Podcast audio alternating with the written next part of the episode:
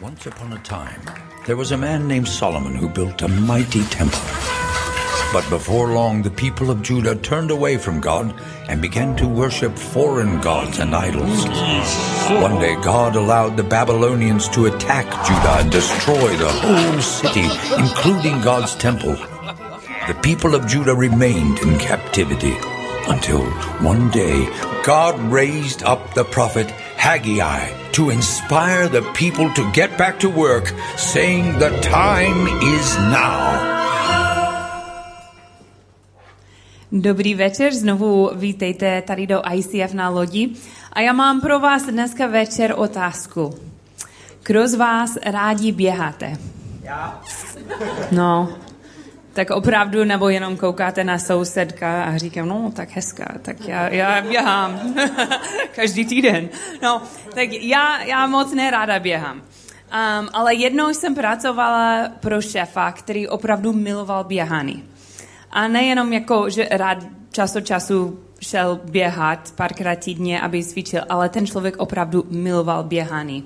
A každý rok na svý narozeniny on vybral aktivitu, že bude běhat svůj věk v mílích.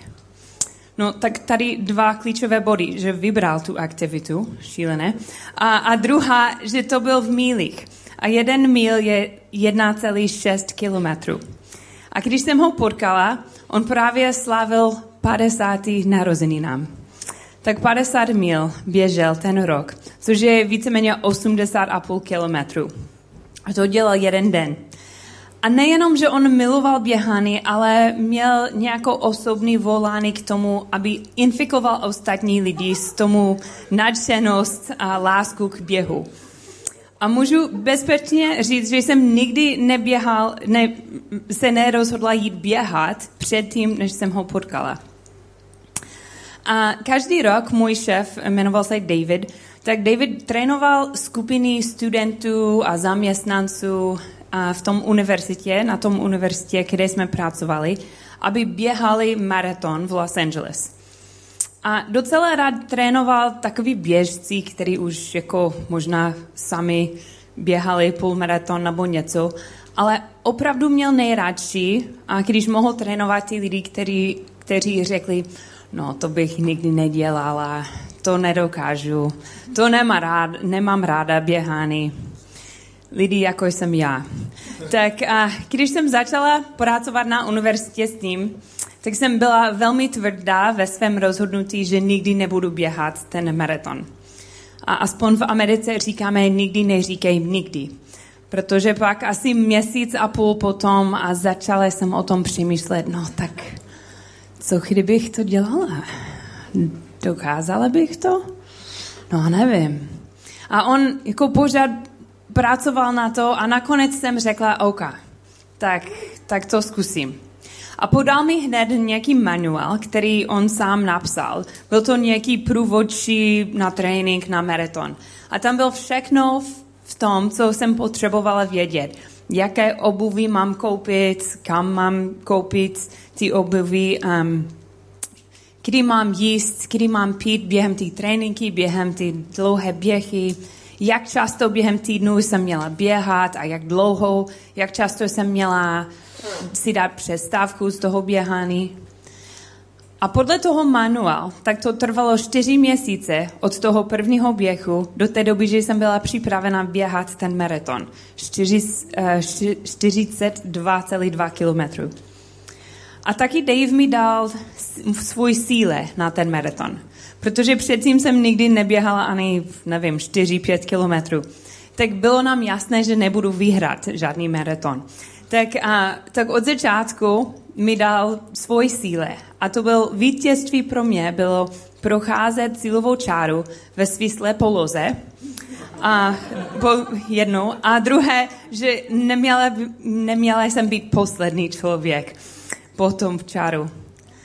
A udělala jsem to nakonec. Trvalo to čtyři měsíce, hodně trénink, hodně běhání, hodně bolest, ale bylo to úžasné zkusit něco nového, něco tak těžkého, že jsem sama nevěděla, jestli dokážu. A, a trénink na maraton mě naučil hodně o sobě hodně o životě. Protože nejsem takový člověk, který rád zkouší něco, když nevím, jestli budu mít v tom úspěch. Když nevím sama sebe, jak, jak bych dělala všechno, každý krok, jednou po sobě. A nevěděla jsem, jestli bych mohla proběhnout maraton. Během tréninku byl to fyzický problémy, bolelo kolena, všechno. A nevěděla jsem, co mám dělat a jestli jsem schopna sám, sama to udělat. Měla jsem vizi na něco velkého, ale jak trénovat, jak plánovat to sama bez toho trenéra jsem nedokázala. Jediný možný způsob pro mě, jak běhat ten maraton, byl poslouchat mého trenéra, důvěřovat jeho zkušenostem a znalostem a dělat to, co mi řekl, abych udělala. A je to taky pro nás v životě, že? Někdy si najdeme v nové etapě v životě, v nové situaci a sami nevíme, jako jak dál. Nevíme, jak bude vypadat ta cesta, nevím, jak se dostat od bodu A do bodu B a jak přesně to dělat. A mluvíme v poslední pár týdnů o Ageosovi. A obrovské vize a poslání, které měli Izraelci v té době. Jsme viděli v tom open clipu, jak to šlo předtím, že měli ten uh, velké království, chrám, všechno a pak uh, přišli lidi z Babylon a oni 50 let bydleli tam v Babyloně. A 50 let později malá skupina Izraelcům vrátí tam do Jeruzalémě, aby postavili zase ten chrám. Bůh jim posílá zpátky, aby to dělali. A posl- během posledních dvou týdnech Daniel s námi podělil o tom, jak to šlo. Že šli domů a byli nadšení z toho práci, postavili ten základ a pak začali otočit proti něm místní obyvatele, ty nepřátelé, samařány. A najednou měli strach a přestali na tom pracovat. A 14 let nechali ten základ a nic nedělali s tím a jenom začali pracovat na své vlastní domy a různé věci. A mluvili jsme o tom, že i když jsou věci těžké, tak stále to může být správná věc, co máme dělat. A dokonce i když jsme odráděni, musíme vytrvat, vytrvat v životě a víře. A dneska máme příležitost hovořit o požehnání poslušnosti. Já vím, tak to není fráze, který používáme tak často. Já určitě ne. Tak obvykle znekombinujeme slova požehnání a poslušnosti. Spíš myslíme, že požehnání je, když život není těžký, že máme všechno, co chceme a víceméně můžeme žít po svém. Nemusíme poslouchat radu od ostatních lidí. Věřím, že požehnání v poslušnosti je vůči Bohu, ale musíme předtím odlišit opravdové poslušnosti a falešné. V Agésové době bylo řečeno Izraelcům, že mají postavit chrám. A je nutné pro nás pochopit, proč je chrám tak důležitý. V té době chrám byl místem, kde byl přítomný Bůh, kde Bůh se setkává se svým lidem. V Novém zákoně můžeme přečíst o tom, co se stalo, když Ježíš právě umírá na kříž. A obrovský závěr v chrámu se roztrhl od zhoru dolů. A ten závěr oddělil svatého svatých od jiné části chrámu. A toho místo svatého svatých byl právě místo, kde Bůh přišel, byl přítomem, aby se setkal se svým lidem. A díky Ježíšovi obětí to není naše situaci. Nepotřebujeme nějaká speciální budova nebo loď, abychom se sešli s Bohem. Můžeme to dělat kdekoliv. Ale abychom pochopili, co se tady děje, musíme pochopit zásadní významu chrámu. Jde o tom, to místo, kde, byl, kde mohli odevzdat oběty a dostat odpuštění. Při stavbě chrámu ukazovali Izraelců svou poslušnosti vůči Bohu a svědčili o tom, že mají víru a důvěru v něm. A když se dostali zpátky do Jeruzalémě, tak začali stavět ten chrám, ten, ten základ. A určitě byli přesvědčeni, že budou pokračovat dál, že vždycky budou poslouchat Boha. Ale pak nadšenost zmizela, protože najednou všechno bylo těžší, než, než plánovali přestali se podrobit Boží příkaz. A problém spočívá v tom, že Izraelové tedy bojovali se stejnou věcí, kterou nyní bojujeme my. Podmíněná poslušnost vůči Boha. Jako kdyby říkali, no tak určitě stavíme chrám, ale no tak nemají utočit proti nás ty samařány, no musíme taky mít svoje budovy, svoje bydlení, no nějaký rozumný standard života. A děláme to totež. Říkáme, ano, ano, Bože, budeme poslouchat a žít podle tvých přicházů. Určitě, ale jak dlouho je pro mě pohodlné a vidím ten prospěch, vidím požehnání nebo důvod, proč, proč bych měla poslouchat. Odevzdám desátky, když budu mít v svém bankovní účtu dost, že vím, že budu dost uh, na konci měsíci. Budu věrná ve, vstih, ve vsi, Budu věrná ve svých vztazích, dokud se cítím milovaná a důležitá. Za takové podmínky ráda tě poslouchám a podrobím se tvých přikázání Boží. Ale co se stane, když nás Bůh povolá jeden krok dál, do neznámí, než je pohodlné pro nás jít? Jsme schopni ještě dát finančně, když to trošku bolí? Co když mi říká, že mám někoho odpustit, který opravdu mě zranil a nechci a nevím, jak bude reagovat ten člověk. Začneme se ptát, jestli stojí za to poslouchat Boha. Ptáme se, jestli má smysl to dělat. Nevím. Ale základní otázku, kterou myslím, že opravdu máme, je, můžu věřit Boha? Můžu mu věřit? A spolu s naší podmíněnou poslušnost trpíme taky selektivním slyšení. A pokud jste byli někdy kolem malých dětí, možná jste viděli situaci, které čas od času se stane v mém domě. Mám dvě děti, mají 6 a 7 let. A párkrát se mi stalo, že jsem jim řekla, ať, a, ať jít uklízet ve svém pokoji. A nic, žádná reakce. A pak říkám to znovu. A možná i po třetí a pak musím jako mít tvář ve tvář a říkám, řekla jsem, že máte běžet a uklízet v pokoji. Jo, sorry, mami, jsme tě nic neslyšeli, sorry. Ale se stejnými dětmi, který čas od času myslím, že asi mají nějaký problém se sluchem, tak můžu stát v jiné pokoji s manželem a mluvit o tom, no tak co bych, kdybychom šli na zmrzku dneska po večeři a najednou křičí z druhé pokoji, ano, já chci čokoládovou, já chci jahodovou. Tak najednou neuvěřitelné schopnosti na slyšení. Bez problému. Když je to něco, co chtějí slyšet, a děláme to toutež s Bohem. Rádi pamatujeme a držíme zaslíbený, který najdeme v Biblii.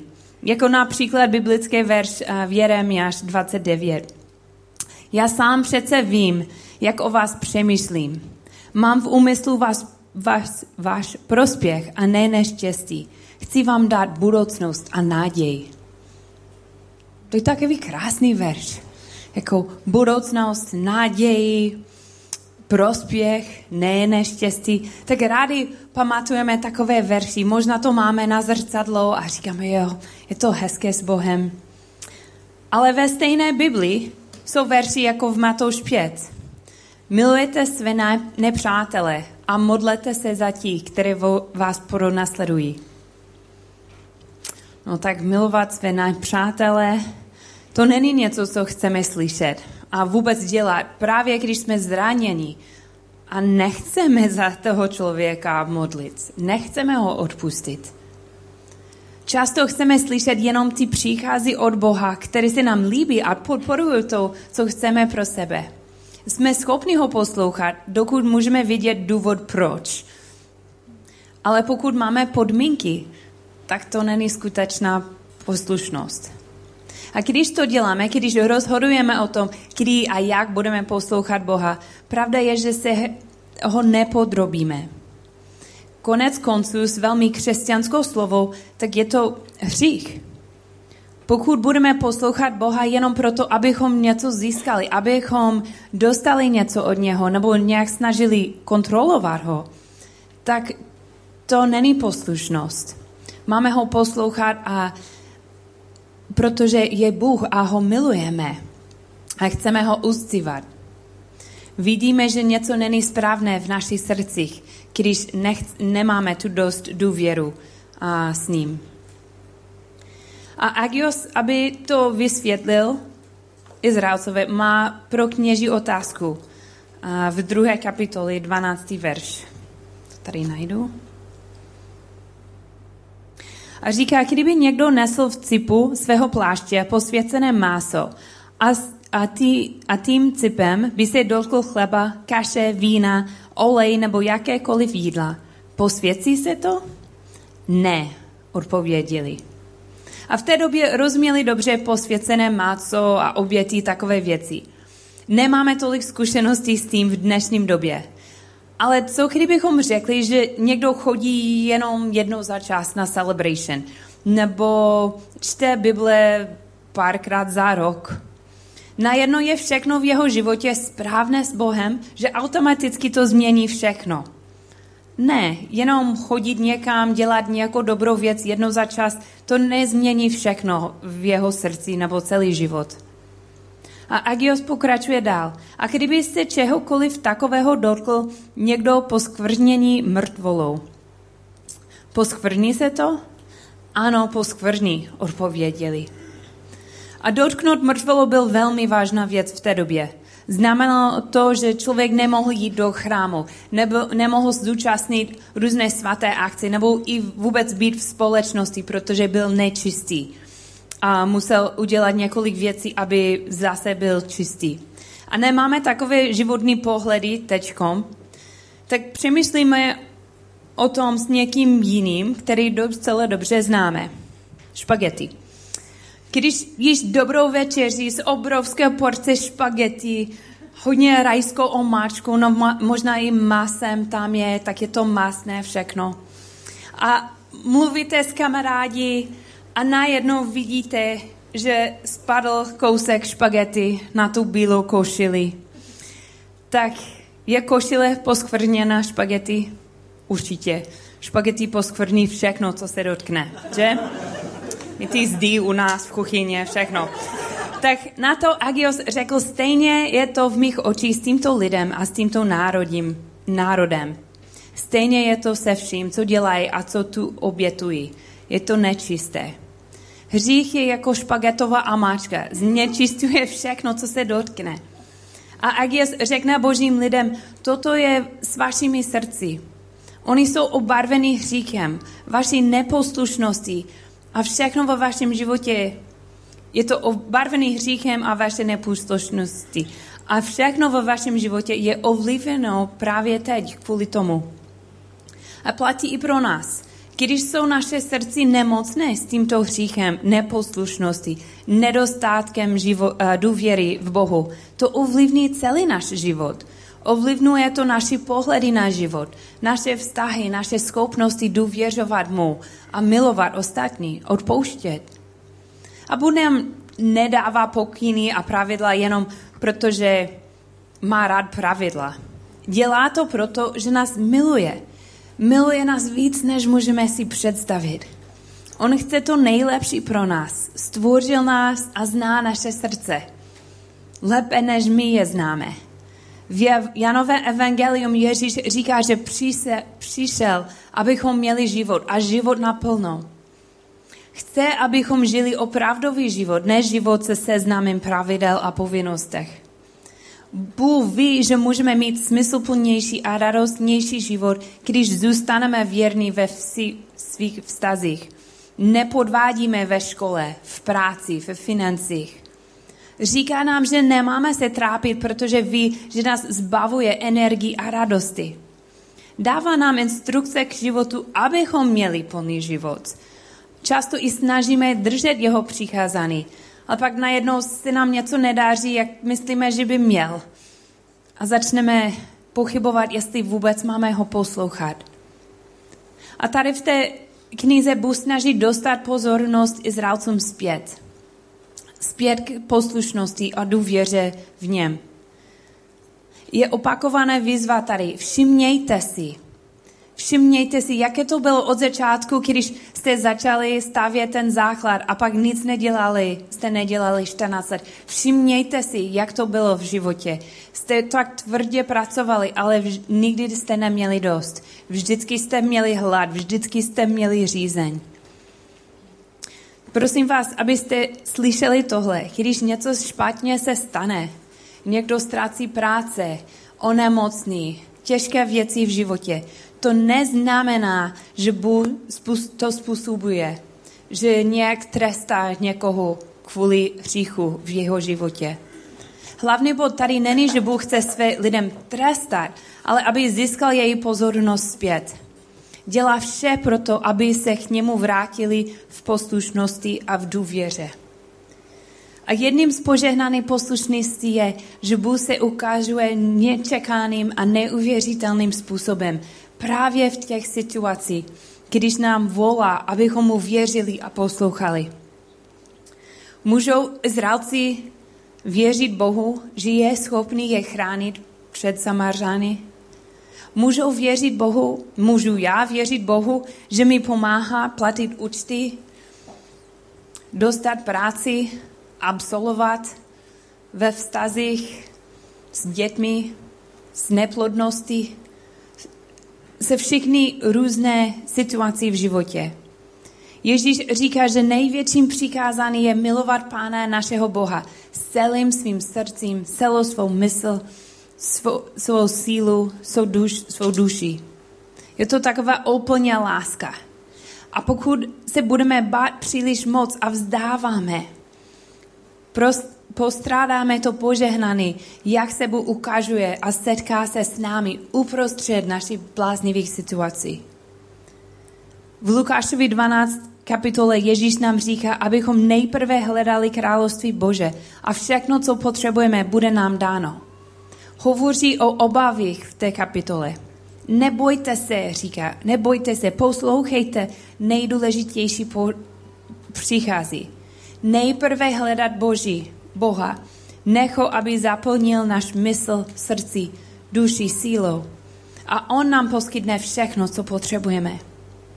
Požehnaný poslušnosti vůči Boha je to, je to, že jak ho posloucháme a vidíme, že je důvěrohodný, tak máme víc síly a odvahu ho poslouchat dál. Agies ukazuje lidem tu pravdu o jejich srdci a oni obrátili zpět k Bohu a znovu začali poslouchat. Vrátili se do práci na chrámu. A Bůh pak jim dá nový slib. Od tohoto dne vám budu požehnat. Samozřejmě to je nádherný slyšet něco takového, když snažili roky a roky a nikdy neměli dost. A někdy se stane i v našem životě, že dostaneme takový konkrétní požehnání od Boha po takové dlouhé době. Ale myslím, že skutečná požehnání v té knize je skryté několik veršů dřív. V druhé kapitole čteme, že se vrátili do práce na chrámu, konečně stavěli to, ale ty lidi, kteří pamatovali, jak vypadal ten původní chrám, byli trošku no, frustrovaní s tím. Ten chrám je jenom ze síhel a dřevo a ten původní byl pokryté zlato a všechno. No, to byl chrám, to bylo něco. A v druhé kapitole Bůh uznává, že, že mají pravdu. Tento chrám vypadá jako nic moc ve srovnávání s tím prvním. Ale sledujete toho, co Bůh říká, že bude dělat s tím chrámem.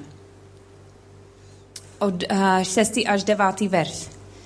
Ještě jednou zakrátko zatřesu všemi národy. Přijde to, po čem touží všechny národy a naplním tento dům slávou, pravý hospodin.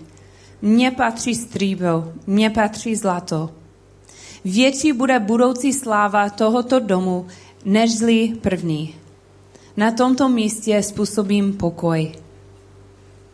Museli se divit, jak je to možné, že ten chrám bude mít větší slávu než ten původní. Ježíš. Ježíš je ten důvod. Protože tady byl ten chrám, který stál ještě tolik let později, když Ježíš se narodil. Právě toto je chrám, který, do který přišel Ježíš. Ježíš je touha všech národů. Vstoupil do toho chrámu a sláva do toho chrámu byl v něm. A kvůli Ježíšovi oběti můžeme mít pokoj. Neřekla jsem vám ten příběh ohledně maraton, abych nějak pochlubila. To nebyl žádný jako světový rekord. Mně to trvalo víc než pět hodin běhat ten maraton. A někdy i ty chodící lidi byli rychlejší než já, a když jsem běhala. tak, um, ale pro mě to byla velká výzva, protože sama jsem nevěděla, jak jít dál v tom, pardon, v tom tréninku. A jediný způsob pro mě to dodělat byl věřit tomu trenéru. Dokonce i on běhal se mnou nějaký velký čas toho maraton a i trénink. A Bůh nás denně žádá, věříš mi? Poslouchej mě. Milujte mě celým svým srdcím, duší, myslí a silou. Ukážte mi, že mi důvěřuješ natolik, abys mě poslouchal. A není to lehké, zápasíme všichni s tím. Izraelové stavěli chrám, který stál, když Bůh přišel tady do země jako člověk, aby nám ukázal svou neuvěřitelnou lásku k nám. Dalším požehnáním poslušnosti je to, že můžeme odpočívat v pravdě. Že Bůh nás miluje a chce, to je pro nás nejlepší. Uvěrujeme si, že ne vždycky víme, co to je nejlepší pro nás. Ano, máme svoje nápady, víme, co chceme v životě, ale v poslušnosti věříme, že Bůh má větší pohled na život než my. A můžeme věřit, že Bůh, který by přišel k tomu rozbitnému světu a zemřel za nás, chce naš, naši srdci plnit s láskou, s radostí, s jeho přítomností. Tak prosím na chvilku zavřete oči a přemýšlíte nad vaší srdci, na vaší situaci. Bojuješ s nějaký oblasti v životě, kde vás Bůh povolá do něčeho a trpíš selektivním slyšení?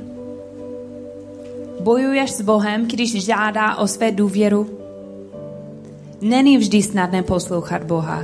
Nikdy neřekl, že bude. Ale já vím, že čím víc věříme v něm, čím víc věříme, že mě miluje nejlépe, tak můžu mu víc poslouchat. A věřím, že mě vede dobře. Pože, požehnané poslušnosti jsou, že Bůh je s námi, že nám ukazuje cestu, že bude vždycky s námi. Tak, pane Bože, děkujeme moc za dnešní večer. Že jsi vždycky s námi, že nám chceš dát to nejlepší do naše životy, i když někdy sami nevíte, co to je, nevíme, co to je, ale ty víš a můžeme mít tu důvěru v tobě. Tak prosím, ukažte nám tento týden ty situaci v našich srdcích, v našich životech, který, um, když neposloucháme dobře, když snažíme to dělat po svém. Dej nám, prosím, odvahu poslouchat tebe a dělat to, co chceš od nás.